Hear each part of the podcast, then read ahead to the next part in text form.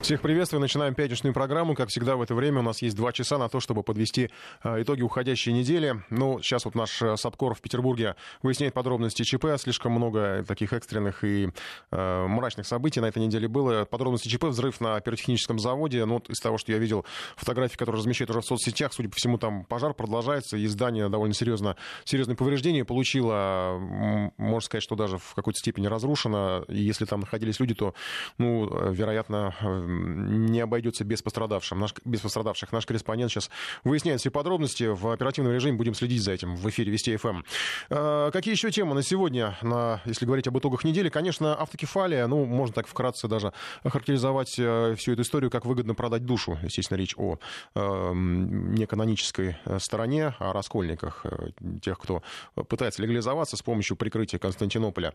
Судьба саудовского журналиста Хашоги. Выясняем тоже новые детали расследования в нашем нашем эфире. В Египет, говорят, скоро можно будет вернуться. На этой неделе президент встречался с э, сирийским коллегой. Ну, в общем, достигнуты такие предварительные, но почти уже финальные договоренности. Поэтому э, туроператор уже прицениваются к поездкам туда. Ну, собственно, как и клиент, который тоже, наверное, не против того, чтобы вернуться на египетские пляжи, особенно на Красное море, которое так популярно. Ну, еще, наверное, поговорим, что такое непонятное слово джентрификация. Это на самом конце программы. На самом деле интересная тема.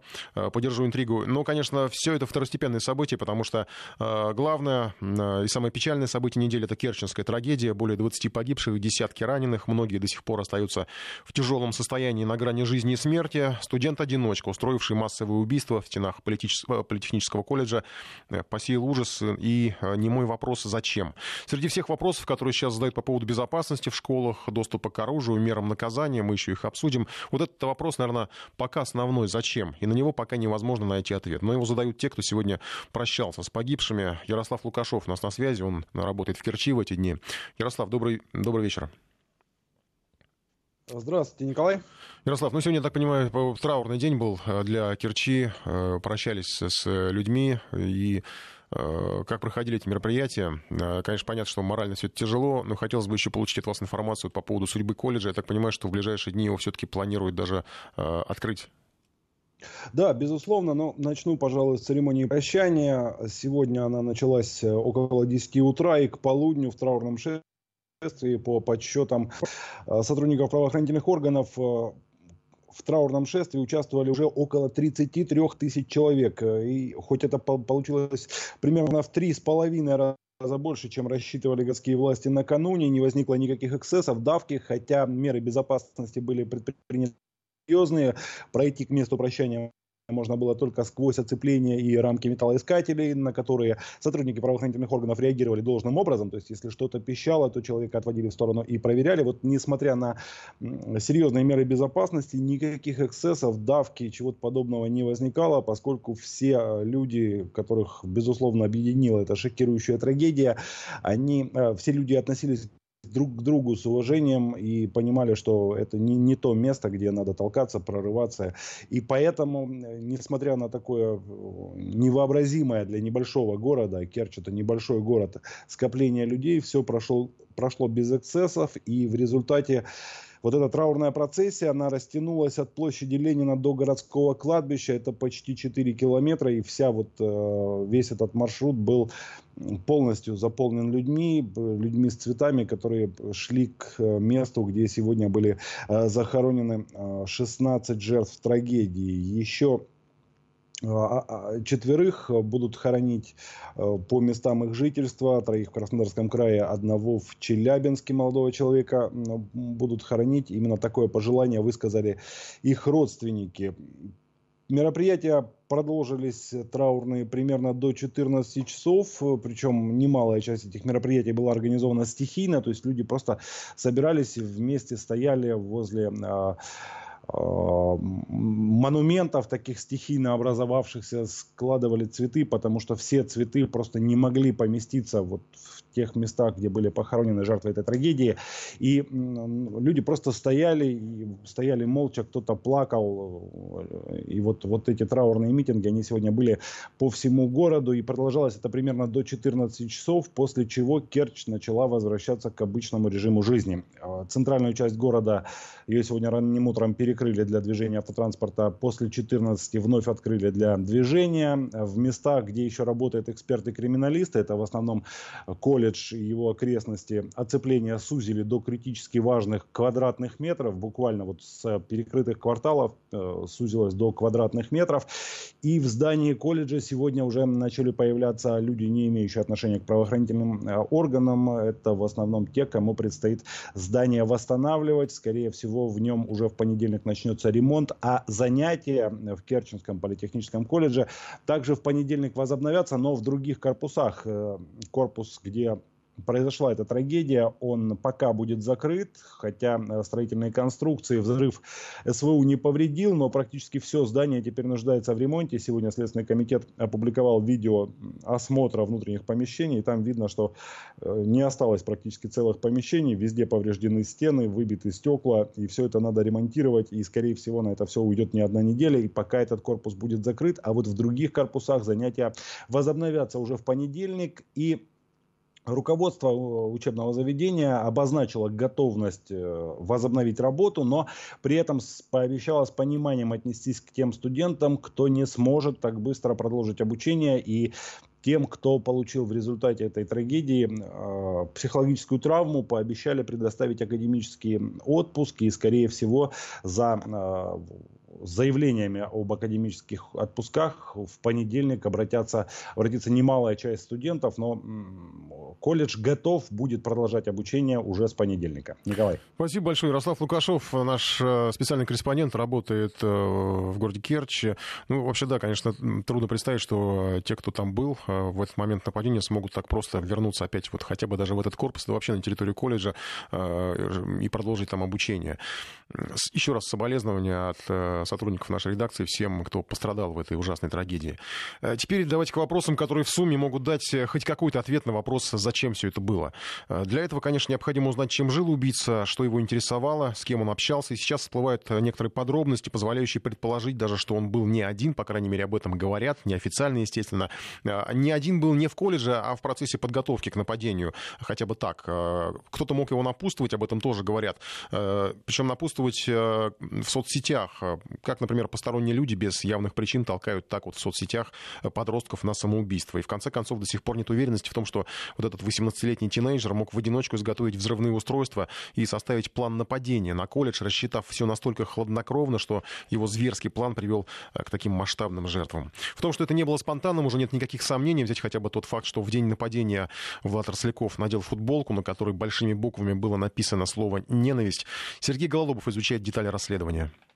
За этот год керченский стрелок ездил на Украину, а точнее в Харьков дважды. Все его вояжи туда приходились на выходные дни, при том, что близких родственников у него в этом городе нет. Следствие по данным источника сейчас выясняет, с какой целью Владислав Росляков туда ездил. А вот курс молодого стрелка, точнее теоретическую его часть, перед получением лицензии, будущий убийца проходил в Симферополе. Курс обучения составил всего 6 часов. За это недолгое время, то есть один учебный день, он узнал об оружейном законодательстве России, правила безопасного обращения с оружием и об оказании первой медицинской помощи. Перед началом курсов юноша, а это было в июле нынешнего года, представил все необходимые документы, паспорт с пропиской и медицинскую справку. Вообще стандартная стоимость обучения 6 тысяч, но молодому человеку сделали скидку до 4 тысяч под предлогом того, что он упросил, сказав, что с финансами туго, да и конкуренция на рынке высокая и надо дорожить каждым клиентом. При этом свое желание пройти обучение мотивировал давними мечтами стать охотником. Конечно, понять, был ли курс проведен полностью или выданное свидетельство чистая липа, скорее всего, невозможно. По крайней мере, вряд ли в этой конторе есть видеонаблюдение за учебным процессом. Но, кстати, повторим, что это был курс теории. Где Росляков научился так хорошо стрелять, пока неизвестно. Следствие, между тем, изучает активность подростков в соцсетях, а также содержимое его компьютера. И хотя Владислав Росляков порядком его почистил, но на жестком диске правоохранителям все-таки удалось обнаружить инструкции и схемы изготовления бомбы. Кроме того, на компьютере была не закрыта вкладка браузера, в которой молодой человек искал информацию про создание самодельной самодельных взрывных устройств. Что же касается соцсетей, то опубликованы скрины и его странички во ВКонтакте. Там он вел переписку, в том числе со своей бывшей одноклассницей. Все его записи, датированные январем прошлого года, пропитаны депрессией, скукой, равнодушием ко всему, усталостью от жизни и желанием, как он пишет, рипнуться, то есть покончить жизнь самоубийством.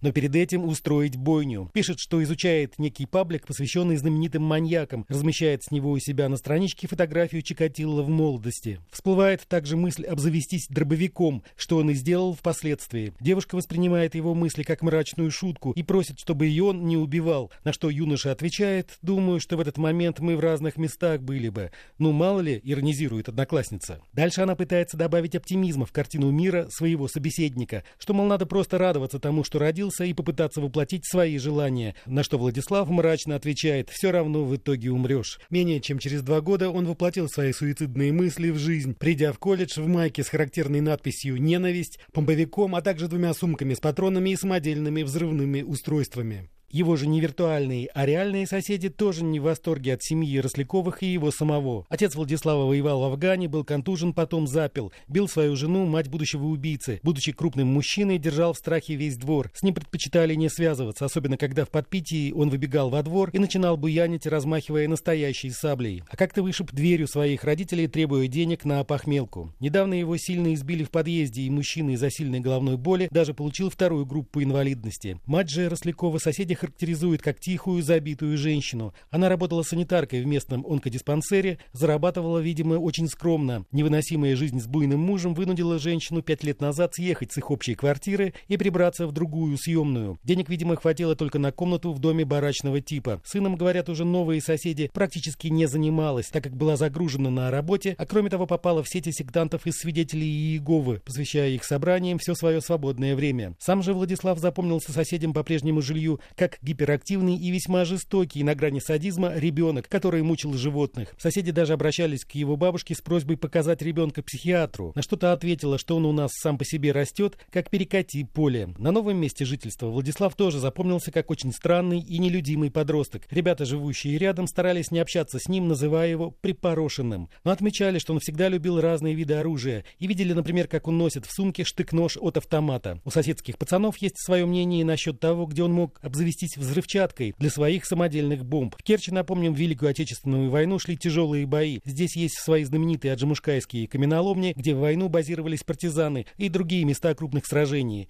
Так что, кто хочет, отмечают местные подростки, тот всегда найдет. Также не исключено, что комплектующие для своих взрывных устройств, а также горючее для коктейля Молотова, подросток мог взять на судоремонтном заводе, где недавно проходил практику. Сейчас это предприятие тоже проверяет следствие. Там же, на этом заводе, студент теоретически мог и заработать деньги на ружье, хотя его преподаватели это отрицают. По их словам, учащиеся колледжа на заводе просто проходят практику, но деньги там не получают. Еще одну версию высказал человек, который общался с Росляковым в ходе популярных онлайн-игр. Так вот, по мнению мужчины, Владислав, играя годами, мог, как говорят геймеры, раскачать свой аккаунт и его затем легко продать другим игрокам за весьма большие суммы, а именно за десятки и даже сотни тысяч рублей. Сергей Глалобов, Вести ФМ. Ну, что касается причин, мотивов этой трагедии, то на неделе, опять же, на Валдайском форуме Владимир Путин высказал мнение, что это в каком-то смысле результат глобализации, ну и такой ложной героизации э, определенных э, событий, определенных персонажей. Мы еще поговорим об этом в следующем часе. Сейчас э, срочное сообщение из Петербурга.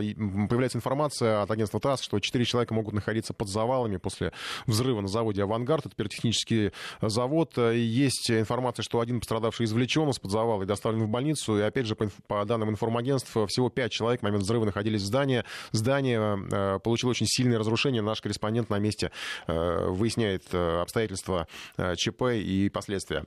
Сейчас к хорошим новостям. Давайте небольшой перерыв сделаем в таких вот экстренных событиях. В России появился первый отечественный турбореактивный авиадвигатель. Его поставят на новый самолет МС-21. Это новость буквально от сегодняшнего дня. Среднемагистральный самолет символизирует самим своим существованием импортозамещение в воздухе. Вопреки традиционным разговорам разговорам о том, что многие из отечественных э, товаров или продукции имеют иностранную начинку. Здесь совсем другая история. У российского самолета российское сердце, наш отечественный двигатель. Павел Анисимов расскажет о новой разработке и ее судьбе на авиарынке. Пермский, передовой, перспективный. Все эпитеты подходят для нового авиадвигателя ПД-14. Полностью отечественная разработка успешно испытана и встает на конвейер. С этим двигателем Россия вернулась в элитарный клуб авиастроителей, говорят эксперты. Лишь пять стран мира освоили всю цепочку производства, от турбины до полной сборки. Новые ПД-14 получат наши самолеты МС-21, будущие конкуренты Airbus и Боингом, рассказывает главный редактор портала «Авиа ру Роман Гусаров. Это двигатель э, тяги 14 тонн. Это такой самый востребованный сегодня сегмент авиационных двигателей и в гражданской авиации, и в военно-транспортной авиации. Этот двигатель безопасен. Он экологичен, он малошумен, он надежен. До ПД-14 отечественный двигатель получал паспорт 30 лет назад, еще в Советском Союзе. За эти годы американские Боинги и европейские Airbus полностью вытеснили Илы и Тушки. Европа закрыла свое небо под предлогом, что наши двигатели слишком шумные и грязные. Американцы не пускали на другие рынки. Новый ПД-14 экономичнее, а главное дешевле своих современных аналогов, рассказал в интервью телеканалу «Россия» главный конструктор Игорь Максимов. Наш двигатель расходует на 15% меньше топлива, а значит перелет будет дешевле. Этот двигатель полностью конкурентоспособный с лучшими перспективными зарубежными авиационными двигателями. И впервые вот в этом проекте создания этого двигателя мы вплотную э, конкурируем с лучшим разработчиком вот западным. Западные партнеры так долго доминировали на авиационном рынке, что проспали мощный рывок российских конструкторов. Американские власти поздно осознали, что Россия создала прямого конкурента Боинга. Вашингтон в спешке менял правила игры. Вместо заявленной открытости рынков санкциями попытались блокировать выпуск российской разработки. Ограничения коснулись в том числе конструкторских бюро, где разрабатывали перспективный двигатель. Несмотря на все запреты, ПД-14 получил сертификат и заходит на конвейер. Это очевидный результат импортозамещения. Наш ответ на санкции Запада, отмечает заслуженный пилот России Юрий Сытник. Все понимают, что это новое в России. Вот это как раз э, то, что требовал президент от всех импортов. И вот как раз завод Пермский, и, в общем-то, последователи и конструктора Павла Соловьева вот создали вот этот д Это именно прорыв двигателестроения. Это один из немногих двигателей, который создается специально для гражданской авиации. Новый ПД-14 – это не штучный товар под конкретный самолет. Он станет основой целого семейства современных отечественных авиадвигателей. Менее мощные модификации поставят на сухой Суперджет-100. Сейчас эти лайнеры летают на французских моторах. Базовый ПД-14 пойдет на замену аэротурбин на Airbus и Боингах, которые используют российские авиаперевозчики. Американцы не раз намекали, что могут запретить обслуживание этих двигателей. Мощные модели линейки ПД подойдут для воздушных грузовиков Ан-124 «Руслан» украинского производства. Так что вопрос зависимости от украинской стороны окончательно закрыт.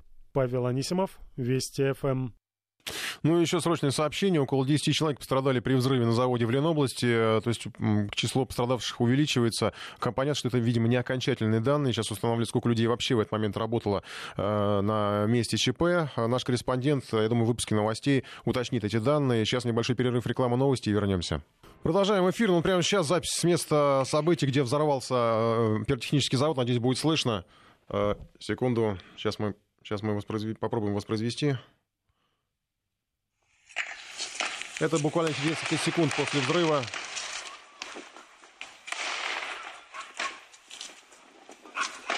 Люди зачем-то пытаются подобраться ближе к заводу, чтобы снять все это на видео, ну там их охрана будет отгонять. Отгоняет охрану. В общем, ну, наш корреспондент, я напомню, работает, э, выясняет все детали этого происшествия. Сейчас о э, других звездах этой уходящей недели. Кокорин и Мамаев. Их, в общем, э, оставили в СИЗО. Э, я предлагаю голосование, как вам решение по этим футболистам. Все по закону пусть сидят. Одного можно отпустить, если он не так виноват. Там был разговор, что Мамаев вроде не так уж кого-то и бил сильно. Ну или три, они не опасны, могут и дома посидеть.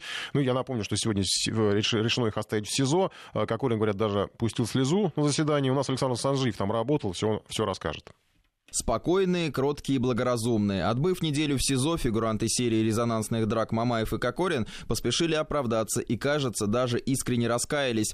Обжалование ареста в Мосгорсуде началось ровно в 10 утра. Первым перед судом предстал Павел Мамаев, правда не лично, а по видеосвязи из СИЗО-2, более известного в народе как тюрьма Бутырка.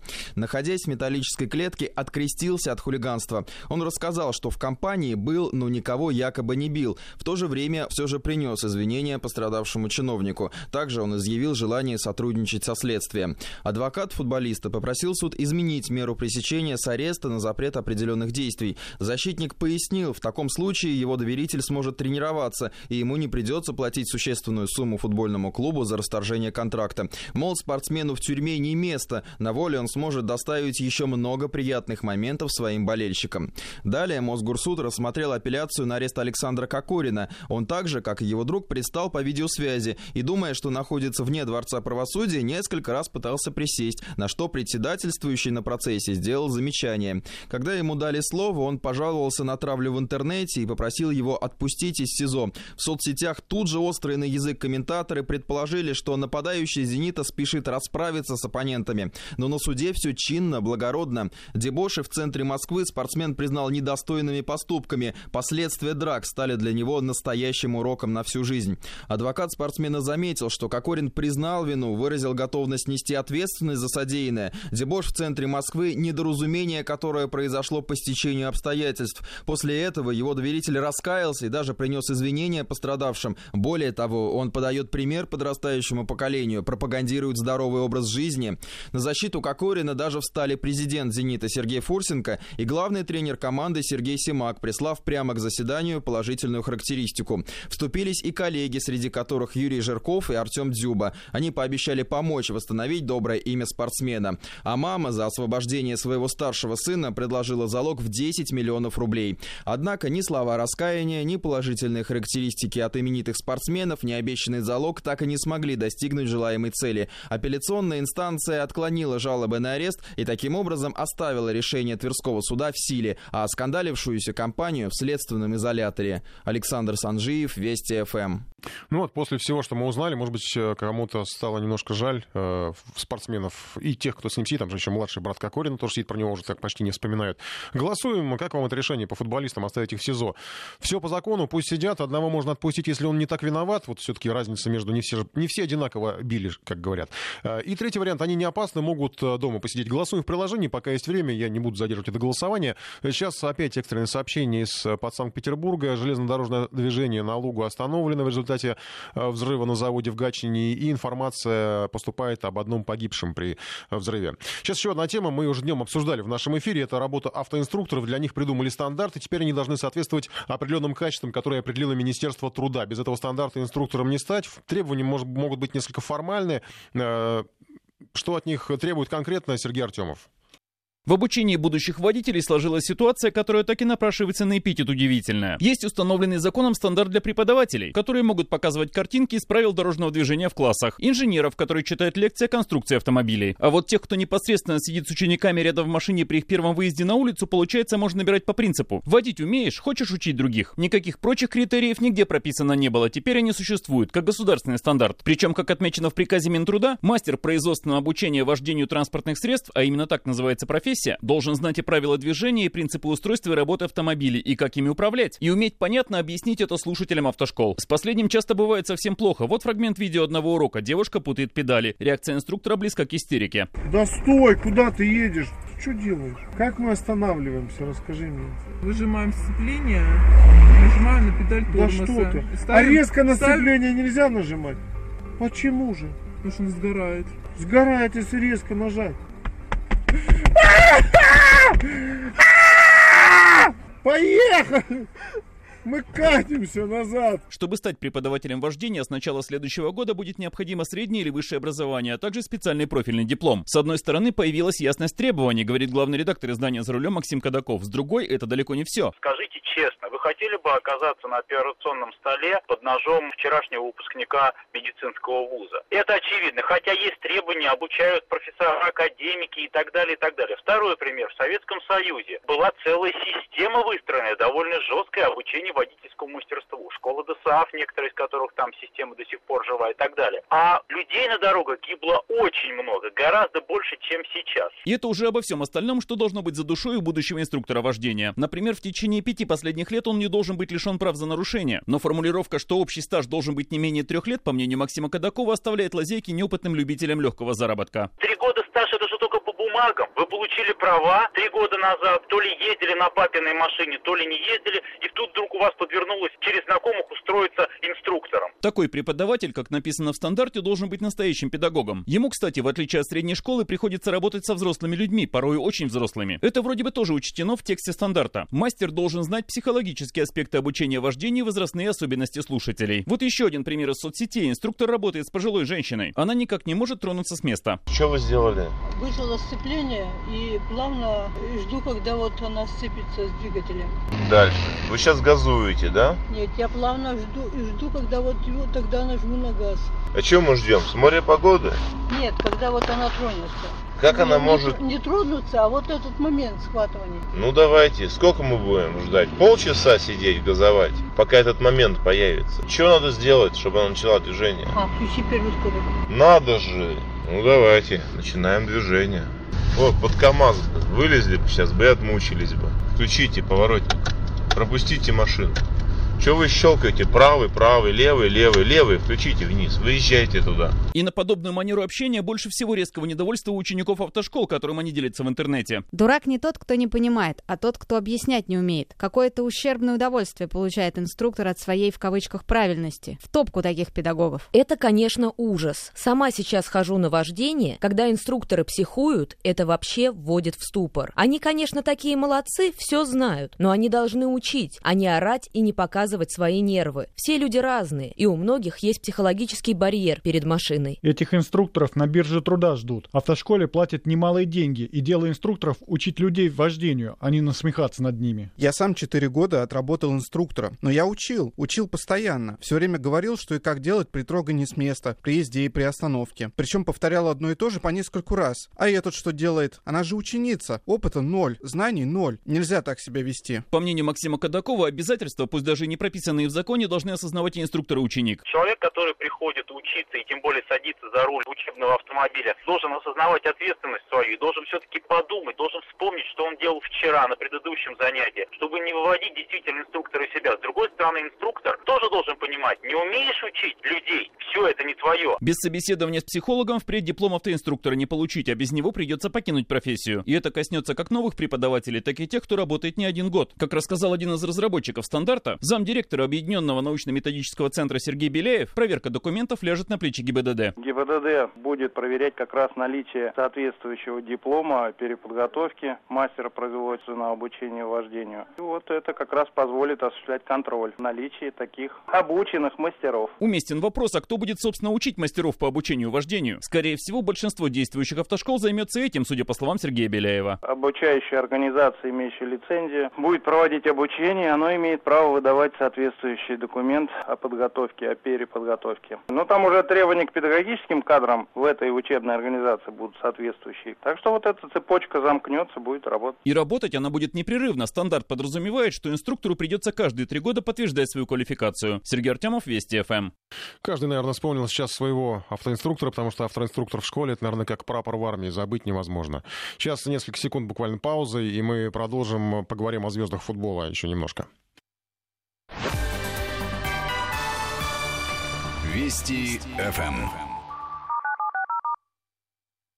Продолжаем эфир. Ну и если говорить о голосовании по поводу Кокорина и Мамаева, как вам решение по футболистам? Я напомню, что у нас голосование в приложении. Все по закону пусть сидят. Одного можно отпустить, если он не так виноват. Ну или они не опасны, могут дома посидеть. Один из слушателей пишет, а чем эти два гениальных в кавычках футболиста отличаются от остальных граждан? Ну, я процитировал гениальных в кавычках. Я э, не, как, не, не, стар... не пытаюсь умолить их спортивных достижений, потому что, в общем, э, насчет гениальности, талантливые, ну, таланта, там, не знаю, способные точно. Хорошо же играли в футбол в определенные моменты. А чем отличают от остальных граждан России. С другой стороны, другой слушатель напоминает, что три сестры за преднамеренное убийство, по подозрению в преднамеренном убийстве, находится под домашним арестом, а за драку в бутырку. Итак, э, итоги нашего с вами голосования. Все по закону пусть сидят 88% наших слушателей. 3% одного можно отпустить, если он не так уж виноват. Ну, то есть, видимо, как-то разделить вину между двумя этими спортсменами. И 9% они не опасны, могут дома посидеть. Ну, видимо, это поклонники их футбольных э, заслуг, э, спортивных заслуг. На этом прекращаю голосование по футболистам, поскольку надо еще успеть обсудить другую тему. Соседи захламили подъезд, в итоге загорелся дом. В Екатеринбурге устраняют последствия крупного пожара. Накануне там ночью произошло возгорание мусоропровода в многоэтажке. Выходил в эфир даже наш САПКОР в Екатеринбурге, все это подробно рассказывал. И среди официальных причин называют то, что жильцы складировали на площадках свои личные вещи. Власти говорят, что возгорание было вполне ожидаемым. Дом уже штрафовали за нарушение противопожарных правил, но вещи из подъездов никто так и не убрал. И с этим давайте еще э, э, начнем другое голосование. Что делать с вещами на этаже? Судя по рассказам моих коллег, которые работали сегодня в эфире, эта тема такая достаточно проблемная для многих наших слушателей. Э, отклик, по крайней мере, она находила. Что делать с этими вещами на этаже? Вынес за дверь, значит, ничего, сразу выкидывать. Давайте вот такой подход радикальный. То есть, если за дверью все, любой человек может с этим сделать все, что угодно. Второй вариант. Повысить штрафы в разы. Сейчас там э, штрафы, в общем, невысокие. Чуть позже расскажет наш обозреватель, который готовил материал на эту тему. То есть, штраф, допустим, не знаю, там 50 тысяч, 100 тысяч, если выставил там какой-то мешок там с чем-то за дверь. Ну, или ничего не трогать, это все-таки собственность, частная собственность. Пусть даже для кого-то это хлам, но для кого-то это нек- некие ценные вещи. А, а как сейчас по закону, и кто в ответе за вот эти вещи или хлам, как хотите называйте, который копится на этажах, в этом разбирался наш э, обозреватель Валерий Емельянов. Поздно ночью в Екатеринбурге начал гореть многоквартирный дом. Огонь охватил техническую часть здания, мусоропровод и все, что к нему примыкает. А там было чему гореть. Жильцы устроили себе подъездные шкафчики и набили их всем, что обычно хранят в гараже или сарае. Едкий дым заполонил верхние этажи. Часть жильцов пришлось эвакуировать. Трое маленьких детей надышались так, что один из них попал в больницу. К сожалению, это типичная картина для российских многоэтажек, говорит коммерческий директор НПК «Пошхимзащита» Константин Калужин. Люди у нас не понимают, что подъезд это не их личный склад. Туда могли храниться, как и всегда, с квартиры все, что... То есть это могло быть и горючие смазочные какие-то материалы, которые запрещено хранить в жилых помещениях. Ну, вполне возможно, там могло произойти и самовозгорание, не исключая.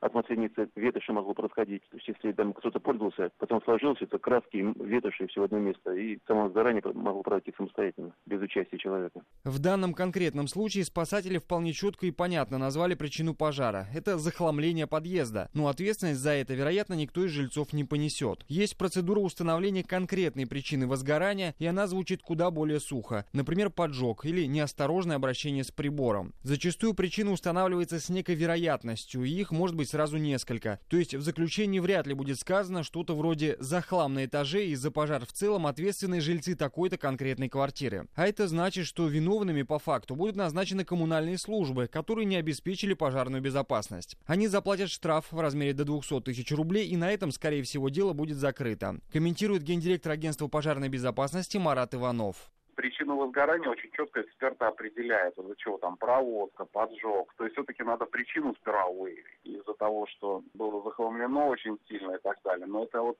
само возгорание, оно просто может дать возможность совершиться пожару в более крупном масштабе. В этом случае, если управляющая компания обслуживает данный дом или ТСЖ, ответственность несут они. Потому что если там хлам, управляющая компания должна следить, чтобы этого хлама не было. По словам эксперта, закон предусматривает личную ответственность за пожар лишь в том случае, если он случился в квартире, и экспертиза показала, что возгорание спровоцировал жилец. Только тогда соседи смогут подать в суд на такого жильца и потребовать у него возмещения ущерба. Во всех остальных ситуациях ответственность за пожар в доме и все, что с этим связано, коллективная. Например, опять же случай в Екатеринбурге. Пожарные машины долго не могли пробиться к дому из-за того, что двор был заставлен машинами жильцов. Пришлось вызывать эвакуатор, чтобы расчистить площадку, которую по правилам безопасности безопасности загораживать нельзя. Парадокс, но даже за это привлечь конкретных жильцов не получится. Да, их автомобили способствовали распространению пожара, но ответственности за это они не понесут, добавляет Марат Иванов. На сегодняшний день это плохое дело получает. Правящая компания, которая занимается непосредственно управлением, они должны управлять и всей вот этой вот территории. Правящая компания следит за тем, чтобы был всегда как бы не ставили машины, э, проезд для вот таких спецмашин. Нельзя предъявить ничего конкретно, если там кто-то перегородил. Если кому-то мешает проезд неправильно припаркован и так далее, это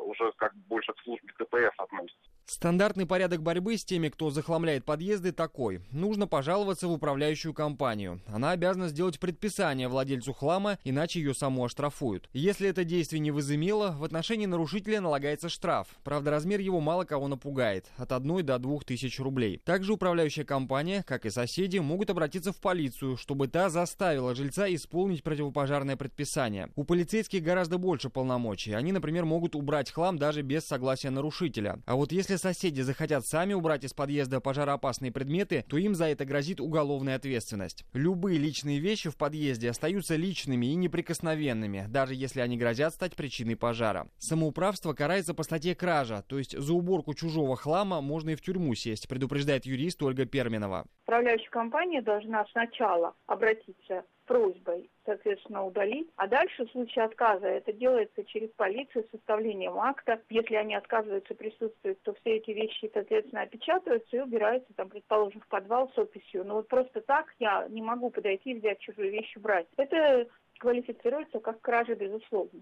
Минимальное наказание по данной статье – это штраф в размере 80 тысяч рублей, максимальное – до двух лет лишения свободы. Это несоизмеримо сильнее, чем то, что можно вчинить человеку, который захламляет подъезд. Максимальный штраф за нарушение противопожарных правил, который может понести физическое лицо, составляет 5 тысяч рублей. Такую сумму заплатит человек, если он повторно нарушил правила, но это не привело к пожару. Или те же 5 тысяч, если пожар уже произошел и экспертиза установила, что совершенно точно виноват данный конкретный гражданин. Никаких Никаких более строгих санкций закон не предусматривает. Валерий Мильянов, Вести ФМ. Ну и сейчас у нас есть несколько минут, чтобы обсудить эту тему в интерактивном режиме. Открываем прямой эфир э, для звонков. 232-1559, код Москвы 495. Звоните, высказывайтесь, у кого какой опыт э, общения с хламом соседским и со своим. Голосуем в приложении, что делать с вещами на этаже. Я добавил еще один пункт по просьбам слушателей, которые предлагают э, градировать хлам и не хлам. Э, вариант ответа еще один добавлен. Составить список, что можно, а что нельзя хранить. Ну и другие варианты. Ничего не трогать — это собственность. Повысить штрафы в разы за хлам. И вынес за дверь, значит, ничего. Сразу выкидывать. А почему э, разграничить? Предложил вот слушатель, э, допустим, негорючие вещи. Велосипед, да, вот детская коляска, действительно. Может быть, составить список какой-то по аналогии. Я не знаю, когда мы в самолет садимся, нам же есть какой-то список каких-то вещей, которые можно брать в самолет. Ну, допустим, велосипед это нельзя, но детскую коляску там код сдают, да, там, или там, не знаю, музыкальные инструменты какие-то, что там, как-то вся эта процедура выглядит. Я вот сейчас уже даже плохо помню, что там можно. Ноутбук, допустим, да. А, может быть, э, вот так вот подходить. А, код Москвы 495-232-1559. Звоните, высказывайте свои соображения по поводу борьбы с хламом. Еще сообщение, вот поясните, пожалуйста, а как влияют вещи на возгорание в мусоропроводе, эвакуации мешает. Вот именно, что эвакуация мешает, потому что, ну, представьте, что вот вы храните на этаже два мешка там дедушкиного паркета, который вам достался по наследству, Э, паркет этот всплыхнет, э, когда где-нибудь загорится мусоропровод, и люди не смогут выйти из квартиры и погибнут. И кто будет отвечать за э, то, что люди погибли? Дедушка, паркет или вы? Как хозяин этого паркета, наследник, да, вот я просто сейчас в порядке бреда с, с, пытаюсь какой-то сценарий придумать. Голосуем, что делать с вещами на этаже. Вынес за дверь, значит, ничего сразу выкидывать. Ну, есть такие предложения. Повысить штрафы в разы за хлам, ничего не трогать, это частная собственность, надо уважать. Ну, или составить список, что можно, а что нельзя выкидывать, чтобы люди знали. Правда, я не представляю, как этот список тогда и кто будет утверждать. Татьяна Николаевна звонилась нам. Татьяна Николаевна, здравствуйте. Здравствуйте, добрый вечер. Имею опыт общения, значит, с такой проблемой, но решила я ее не в свою пользу, как говорится, э, потому что, значит, однокомнатная квартира, и у моя находится в рекреации, где еще три квартиры, и все очень маленькие. И люди не хлам, а выставили большие шкафы. И, вы, и они настолько сузили пространство, что у меня даже дверь в квартиру не открывалась полностью. Кому-нибудь жаловались, сообщали? На 60. Ну, вы знаете, я спорить с соседями просто не стала. Можно было, конечно, пойти на принцип и правильно, может быть, посмотреть. Но я просто заказала новую дверь, которая поможет стала открываться. Люди иногда находятся в безвыходном положении. Э, одно дело хлам, а другое дело понятно. 24 квадратных метра квартира. Понятно, понятно. Спасибо, вот, Татьяна Николаевна, да? за, ваш, ну... за ваш опыт э, общения вот с такими соседями, проблемными для кого-то. Я думаю, мы сейчас еще один звонок успеем выслушать. Я сам вот недавно вспомнил, что у меня пару лет стояла в коридоре э, обувница, которую я не пользовался. Подошли соседи соседи попросили просто, а вы не могли бы ее выкинуть, она мешается. И действительно, я думаю, чуть я ее не выкинул до сих пор. Взял и выкинул. И, в общем, теперь она никому не мешается, все довольны. Может быть, так со шкафами поступить? Максим, здравствуйте. Наверное, последний звонок, который мы успеем принять до новостей. Да, добрый день. Ну, мы вот в подъезде решили таким образом, что никто ничего не выставляет, кроме как внизу коляска и велосипед, да, стоит и все. Но э, я свои вещи храню, вывез принципиально э, на склады специальные, которые вот сейчас построили, платишь годовую абонентскую плату, и там все твои вещи лежат. Возможно, это выход из ситуации, хотя в Москве раньше были гаражи, которые у нас их все сносят, где люди раньше хранили свои вещи, они хранили в подъездах. Да, отличная вот, принципе, идея, да выход ситуации это вот хранение на специальных складах, хотя это дорого. Да, спасибо вам большое за ваш опыт. Пожалуйста, вот сразу несколько предложений озвучили наши слушатели, которые, может быть, стоит взять на вооружение, чтобы не конфликтовать с соседями. А что касается нашего голосования, вот меня продолжают спрашивать, при чем здесь мусоропровод и подъезд. Ну, уже все, по-моему, объяснили. Мусоропровод загорелся, если загорелся мусоропровод, может загореться все остальное. Да, не только же мусоропровод выгорает. А, успеем подвести итоги а, голосования. Что делать с вещами на этаже? 43% вынес за дверь, значит ничего, сразу выкидывать. Э, довольно радикальные меры предлагают наши слушатели. Я думаю, что, допустим, шкаф, что там, все что угодно, да, то так, правда, незначительно, может, и детскую коляску с велосипедом что-то выкинут. 34% повысить штрафы в разы за хлам. Тоже действенно, потому что наш корреспондент рассказывал, что всего лишь там 2000, по-моему, штраф, максимум 5 за повторное. 12% уважайте чужую собственность, ничего нельзя трогать. Ну и 10% предлагают составить список, что можно, а что нельзя хранить. А то так может, да, вместе с водой ребенка выплеснуть в конце концов. Э, завершаем мы сейчас это голоса... Кстати, вот опять жалуются, велосипеды в подъездах — это бич. Ну, видимо, тема еще будет продолжена в нашем эфире, но в другой раз.